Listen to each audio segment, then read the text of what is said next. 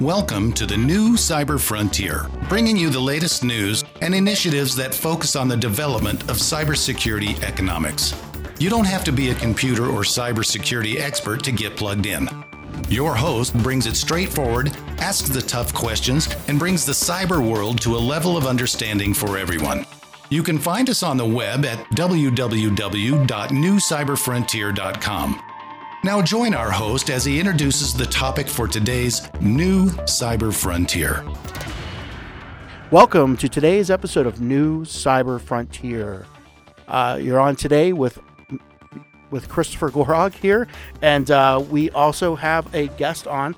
This is a special IEEE blockchain uh, series we have for blockchain for AI and healthcare looking at different verticals in some of these emerging technologies that are related to cybersecurity. On today, Tev Pritesh Sethi, uh, who is a MBBS, a PhD, and associate professor of computational biology, the head for the Center of Excellence in Healthcare at IIIT Delhi. And um, I can say the name of that university, maybe we'll let him do that but also a fellow of uh, Wellcome Trust, DBT India Alliance, and s- sometimes a visiting professor at Stanford. I hear. So, Trev Pritesh, welcome. Thanks for thanks for joining today. Thank you, Christopher. My delight to be here. Definitely. So, uh, we want to let you kind of give your background, how you got to where you're at. But uh, this is exciting today. Some of the things that uh, I've I've heard he, he does and we'll talk about uh, for you know the future of what what uh, blockchain use and, and security by design kind of uh, when we look at that and trust the trust and stuff uh, for uh, using blockchain for healthcare. So Trev, uh, give us kind of your background on yourself. How do you got where you're at? Sure. So I grew up in a small town up north in India called Amritsar and I did my medical training from Government Medical College Amritsar. And while I was finishing up, essentially I got um, um, this idea that essentially we should be using more data and modeling for uh, for taking decisions in critical situations such as the ICU um, scenarios.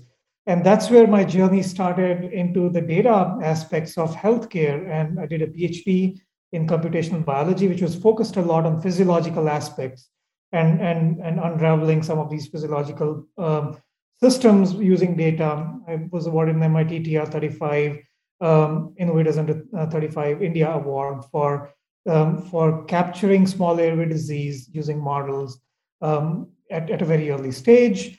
Um, and since then, I essentially um, have been developing models, technologies, approaches to address uh, challenges in various healthcare settings, working alongside hospitals and more recently with public health organizations. And so, after completing my PhD, I was working with the All India Institute of Medical Sciences, AIIMS, New Delhi, in the Department of Pediatrics in the ICUs, where the question we were asking was how can we detect which children, which babies are likely to crash with critical outcomes like shock and sepsis in the next 24 hours and so or so. Um, and that led us led that led to one the one thing led to another. Um, and, and we started working with these models in a more sort of decentralized, large scale settings where we combined various different data sources together uh, to build models that can be generalizable to, to a variety of different settings.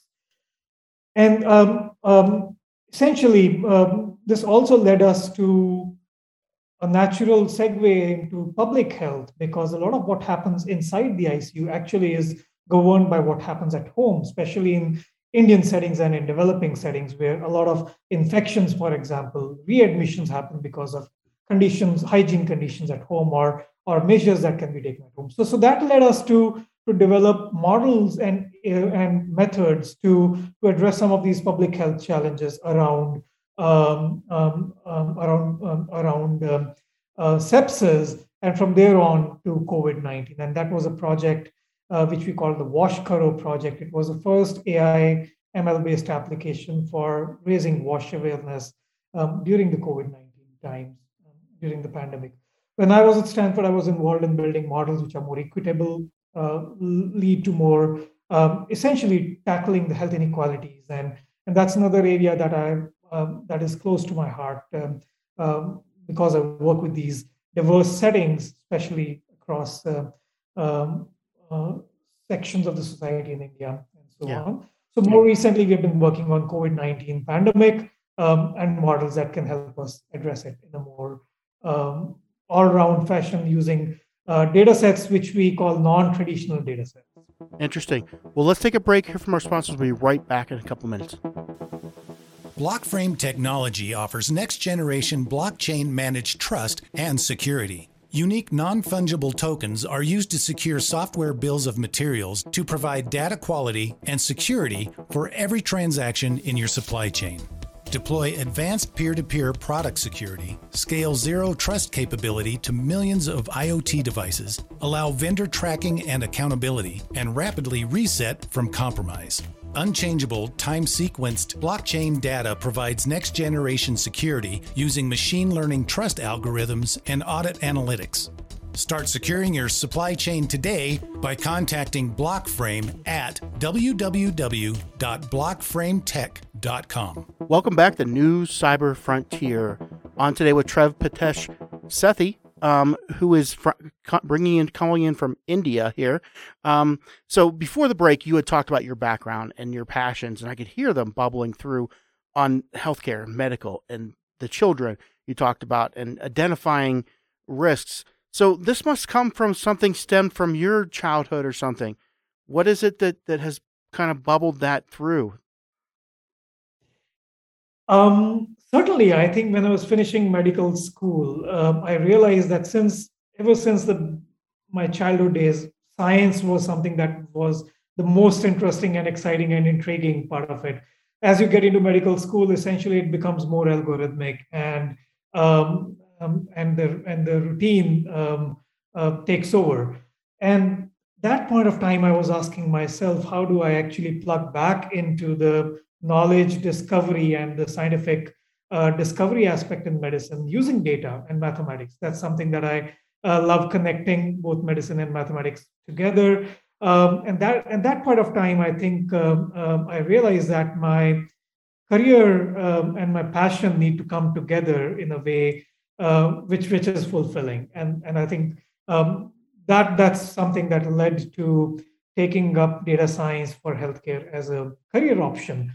And I would say, I mean, I've been just lucky enough to um, to create a path which has not been a commonly available path, at least in the Indian settings, because we don't have a lot of opportunities as of now. Now they are coming up, but when I graduated, um, this was somewhat um, unconventional. But I'm glad that I took it. Yeah. So do you like uh, teaching more or researching new tech or what's what's your what do you like to do there at the university? I think uh, both are very much interconnected. I like cutting edge state of the art research, but then also connecting it back to what, what I teach in, in the university and courses that, that I develop. So um, essentially bringing back some of our learnings from the research uh, to to get people excited about uh, the topics. I think these are super exciting topics, and I think teaching can benefit from um, the exciting developments that are happening. So I would say it's it's both 50-50. Yeah, interesting. So in, in when we look at this is new cyber frontier, so you know we look at the connection of what is happening with data, with the security of it, with the you know looking at the privacy aspects. But uh, applying blockchain and artificial intelligence are so wrap, wrapped into those those features and looking at uh, at future technology as well you know how can we start designing in these tools that enable security privacy as we start to use data. And i really like the, the that we can kind of have these discussions about you know where that's going in a particular industry. Uh, so tell us about that that research in integration of blockchain AI to healthcare and and how that that connection's made moving forward and and you know where you can point out how that touches that privacy security link absolutely. So i think that um, blockchain is is is underutilized in in healthcare applications and so is artificial intelligence. I think the progression has naturally been data to models And when we when we see the results of the models come up, um, essentially then we bring in these uh, um, uh, approaches that that uh, that make use of privacy uh, preserving technologies to uh, to disseminate our models and data in a, in a in a more secure, private, auditable fashion. So uh, I think that um, not a lot has yet transpired in healthcare, although there's a lot of research that has happened. But in the real world deployment settings, um, blockchain is uh, is going to uh, be more and more important. And I think COVID nineteen pandemic has made us realize that in a big manner. Um, just because think about it, contact tracing. So um, starting from there and building in AI models that can help better contact tracing, but now in a more privacy preserved fashion. From there on, think about sharing of medical data in a way that um, decentralized learning can happen about patients. Let's just talk about COVID 19 as an example and, and what, um, uh, what challenges that puts up. So, uh, as we all know, that uh, the medical data are the most uh, sensitive data, but but the pandemic has has has provoked uh, the need for data sharing and and and greater understanding. And the only way to to enable that is to actually bring in these technologies where decentralized learning can happen uh, without data moving from, from one place to another or um, representing data sets in, in a way using blockchain or other privacy preserving and enhancing technologies that, um, for example, the weights of the models can, can be shared in a decentralized manner without the data sets moving. And that has brought up a whole lot of federated learning discussion and the need for it going forward in healthcare. But it doesn't stop at uh, the electronic health records and, and data sharing. Um, vaccines and passports and, and, and, and audit. So uh, clinical trials, if we think about how clinical trials have happened and uh, um, and testing of different drugs and vaccines, how do we actually create more auditable systems? So wherever there is privacy, the need for audit, the need for sharing uh, data, I think that's where blockchain comes in. Finally, I think you can also think uh, about blockchain's role in healthcare from a more supply chain perspective, where you want to um, monitor, for example, the um, healthcare, healthcare equipment um, or even vaccines as they are distributed uh, in these networks. So, so those are the um, large, I mean, overarching themes that have come up in uh, in healthcare, which allow this granularity of access to be provided to various stakeholders and and then uh, um, and then various levels of audit that can be put in and AI models that are more privacy enhancing um, and yet allow learning to happen in a distributed fashion. So those are a lot of words, but I think um, that's somewhere that's something that I, I believe the world will be moving in this direction more and more, and it's just been spurred more through this pandemic. Yeah. So um, we want to. We hear we hear a lot of you know how blockchain can open up, make data, make everybody be able to share it, uh, but there's there's a balance there with now making everything available. Uh, and how do you foresee the the balance of maintaining that privacy with the availability of data that we're saying that might be private to that person as healthcare data? How do we make that balance work? That's a very important question. I think the purpose for which the data needs to be used needs to be really clearly identified and, and, and, and, adhered to. So, not all applications in AI will require the granularity of data at an individual level. Um, so, the balance lies uh, at, at, at, the, at the clear identification of purpose and the corresponding level of access that can be granted through these technologies. So we're not saying that everything becomes available to everyone at the same level of granularity.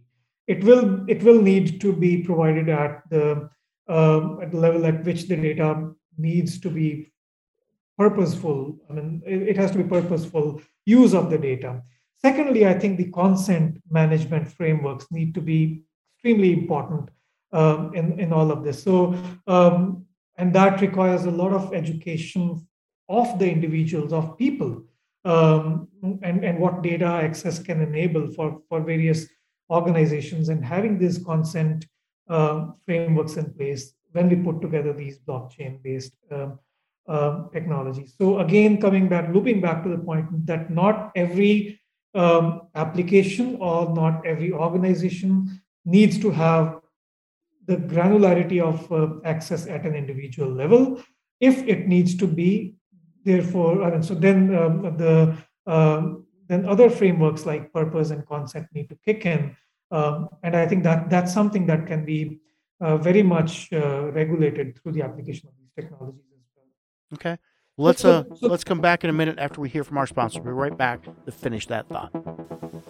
Blockframe technology offers next generation blockchain managed trust and security. Unique non fungible tokens are used to secure software bills of materials to provide data quality and security for every transaction in your supply chain. Deploy advanced peer to peer product security, scale zero trust capability to millions of IoT devices, allow vendor tracking and accountability, and rapidly reset from compromise. Unchangeable, time sequenced blockchain data provides next generation security using machine learning trust algorithms and audit analytics. Start securing your supply chain today by contacting Blockframe at www.blockframetech.com. Welcome back to New Cyber Frontier. On today with Tavpritesh Sethi, um, and we're talking about blockchain use and, and security and privacy uh, application of that in healthcare. And before the break, you talked about uh, you know predicting critical outcomes and using that data, and then balancing the privacy of what users' data or personal information. Um, give us an explanation of what that predictive data is needed and how that is separate from the data that, that would be private to the individual. Um, so yeah, so this was about the intensive care unit setting where we, we were building models that can predict critical outcomes in the children and babies who get admitted to the ICUs. And um, we started out with building these models only for the pediatric settings. And the data are usually, I mean, ICUs are data rich environments, but the data are routinely generated, but are also routinely lost. So it's it, depending upon the size of the ICU, it may be anywhere between a gigabyte to five gigabytes of data per day, uh, which are routinely lost. So essentially, what we were building in the ICU settings were these frameworks which would allow secure data collection and then, then building of predictive models on top of these, uh, which look at minute to minute changes in parameters of um, uh, physiology, such as heart rates, pulse rates, oxygen saturation, um, respiratory rate, combined with other laboratory investigations, and what the treatment uh, charts or uh, clinical notes uh, were entered by the clinician. So you can see that this is a lot of individual level data that is needed to, to build kind of the kind of models which can then predict individual level outcomes.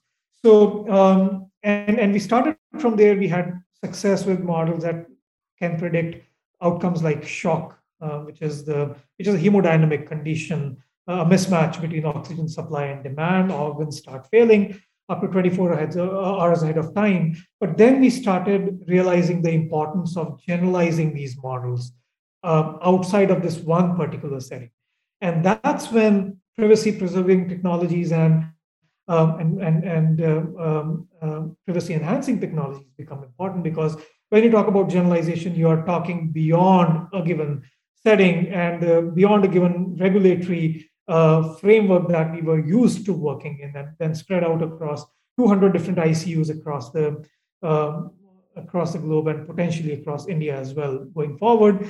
Um, and that's where essentially we realize that these individual level data need to be uh, secured um, using these frameworks. So I must confess, we have just started this work in building uh, secure and privacy enhancing frameworks for the um, outcome settings, but we have been focusing on more on the AI modeling side of things, where we build these uh, deep neural networks based model that predict outcomes. But at the same point of time, now we are more um, um, uh, uh, cognizant of the fact that if we need to deploy these models in real world settings, because what we have been currently working is with our own setting and uh, 200 of the ICUs whose data are publicly available But now, if these have to be deployed um, in, in, in live settings across different ICUs, we have to make them privacy enhancing so that none of these data um, um, are compromised at any point of time from these new sites. Mm-hmm. So that's what we are currently working uh, towards. And as I said, these are pretty early days for, for this kind of um, uh, work. Uh, yeah, that's what I'm excited about going forward. So, so how would that look like? So information about, you know, lab tests, lab results, temperature profiles, oxygen levels, heart rate, respiratory might be available for doctors to look at from every patient, but just not the information about who they are. Is that kind of the separation you're you're thinking about?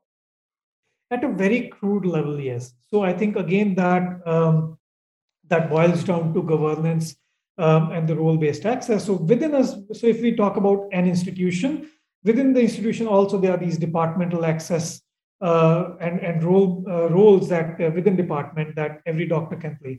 So what we are saying is that for my ICU or for the ICU that I'm in charge or my for my residents, they should have access to all of this data.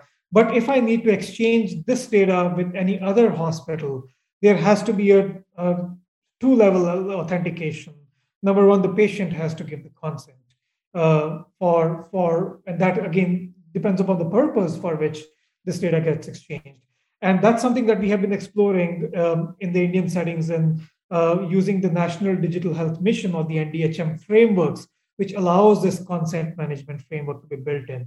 That's a recent uh, national mission uh, launched by India. So we say that the patient has to give consent, and then, of course, the hospitals uh, agree to exchange data for that level of granularity and purpose that uh, that they need.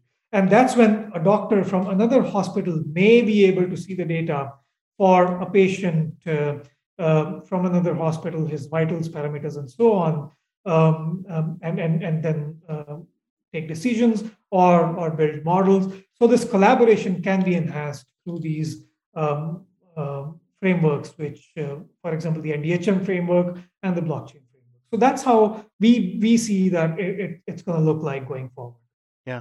So how do you pr- apply that decentralized concept that blockchain provides in that that framework? How do you see that that lo- going, you know, into application? And have you done any, you know, demonstrations on that or or prototypes?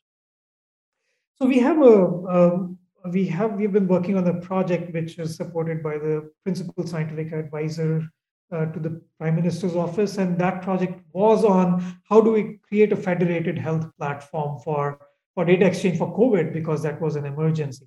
So while doing that yes we have created a, a platform and um, demo applications um, um, uh, within that which demonstrate the use of the national digital health mission artifacts which make use of this ndhm sandbox uh, where a lot of these frameworks kick in consent manager frameworks for data exchange for patient, um, and also the uh, frameworks for uh, reports, diagnostic reports, laboratory investigations, prescriptions, and all of these. So far, the NDHM sandbox, um, basically, I think going forward, it will be incorporating the blockchain aspects as well. Uh, but we are very much plugged into this uh, national uh, digital health framework for, for enabling a lot of this. And within that um, demo uh, platform, we also have showcased some of the applications that can be built using artificial intelligence. One of these was how do we combine different data sources and merge different data sources together um, uh, to build uh, predictions um, at different levels of resolution. So one of these was prediction of strain-based, variants-based uh, information and what variants are coming up. How can we anticipate the rise uh, uh, how can we anticipate the surges uh, in COVID cases, especially now, for example, given the Omicron variant and earlier the Delta variant. So the genomic data sets are extremely sensitive. These are uh, genome sequences are they have a lot of information about people. Um, I mean, uh, currently what is happening is countries around the world, governments around the world have come together and created this consortium, and they have been supporting the uh, initiatives such as the GISAID, which hosts these um, um, um, anonymized, pseudonymized uh, genome sequence information about uh, people. But going forward, um, if we want to actually tie these genome sequence information to the clinical information together, we need such kind of privacy preserving technologies. So, so that's what basically we, we have been working towards. So our platform includes AI-based solutions for surge prediction using genome sequencing data sets which are extremely sensitive. And that's where I think uh, going forward, um, uh, the future will uh, will look at these technologies more and more um, and and and triangulate uh, insights, but not triangulate data sets. I think that's what we are moving towards. Mm-hmm. Yeah, so that's kind of a stream prediction. I think is what you were calling that earlier. Uh, yeah, so it's called this. Yeah, it's we call it the strain flow model. It uses um, natural language processing. The key idea being um, the sequence of a virus can be read like a book, uh, just as we have we we know that now models can can learn from textual data, and and within viral sequences, these words or codons. Um, uh, they, they, they, they have some patterns and co-occurrence uh, to form sentences. So, um, in other words, to form proteins. And how the mutations have happened in, in, in the COVID 19 spike region genome um, can actually be understood in a completely uh, de novo fashion by applying these uh, sequence level natural language processing models.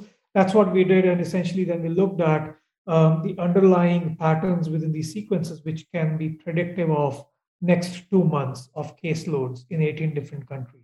So our strain flow models essentially look at these patterns and then uh, predict how may the uh, case surges evolve in, in, the, in, in the coming uh, months for, for a given country, given the genomic sequence information available from these countries.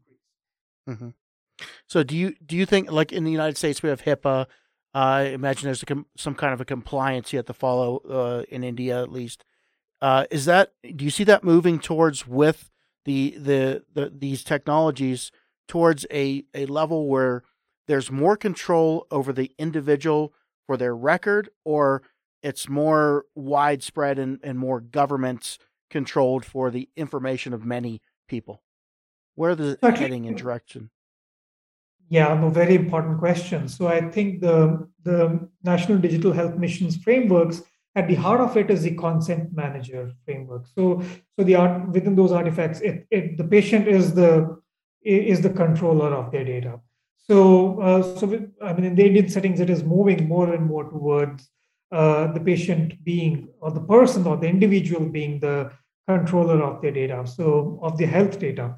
So um, so I certainly see that as moving more towards giving more um, rights and control to the individual for sharing the data. But the challenge there is that is everybody aware of um, of what can happen with the data? I mean, so um, many times we click um, on, on, on many terms and conditions, and we just say, I agree, and especially uh, the ways in which healthcare data sets can be used by various agencies. So, so I think a parallel effort um, probably will need to start where education of, of people around what that means hmm. uh, for, for their own healthcare data exchange and, and it'll, it'll bring in a lot of uh, services to be enabled. For example, India is a country where there is a strong primary healthcare system uh, that needs to be strengthened going forward more and more. So, uh, how do we bring in the closing of the loop from primary to secondary to tertiary level of access. Think about vaccination. India has a very strong vaccination history and, and programs in place, but now uh, how do we tie it up at various different levels of uh, uh, services? So it brings in a lot of services and um, um, opportunities to strengthen the system, but at the same time, um, our people may not be at the same level of understanding about what can happen with data. And that is where I see that governments, for example, will need to play a bigger role in in uh, um, in raising awareness, and agencies that can play a bigger role in raising awareness, so that it just is not a consent that I click on, but also be aware of what I'm consenting to. Yeah, All right. So, kind of in in closing here, uh, is there anything that uh, you need support with, or would like to get out to our listener base that uh, they can circle back around to things you're involved with or efforts that you need support on? Absolutely. No, please feel free to connect with me offline if you want to go into more details of some of our work that we have been doing, uh, especially in the AI for public health and, and ICU. That's that's the most exciting part of it. I would also love um, uh, to connect with some of our listeners and, and see what are their challenges that they are uh, facing, and, and if I can help um, um, address or help um, um, understand uh, some of those uh, challenges and, and, and provide more insights from what we have been uh, doing in our work. I'm sure this was a very compressed uh, interaction. So, lot, lots of um, uh, insights that we can share and, and, discuss about and help your work going forward. All right. Well, thank you very much uh, for for joining today, and we uh, we definitely had a, a great show, and uh, I and well, kind of in, in closing here, just uh, want to let you know that we'll put links to uh, Trev Pritesh on the uh, write up for the show, uh, and uh, definitely reach out to him, and uh, also New Cyber Frontier if you need any connections there. Thanks again. You heard it here on New Cyber Frontier. We hope you have enjoyed this episode of New Cyber Frontier. Remember to get involved Often we think that someone else will handle privacy and security in the virtual world, but you are the only one truly in command of your virtual fate. Join our mailing list so we can keep you informed of breaking news and new releases. If you have an idea, if you have a question that you would like to hear answered, or if you want to get involved with our efforts, reach out to us at newcyberfrontier.com. We also encourage you to visit our sponsors' links as they are the ones that really make this show possible. I want to thank each of you for supporting the show, and we look forward to seeing you back for the next episode of New Cyber Frontier.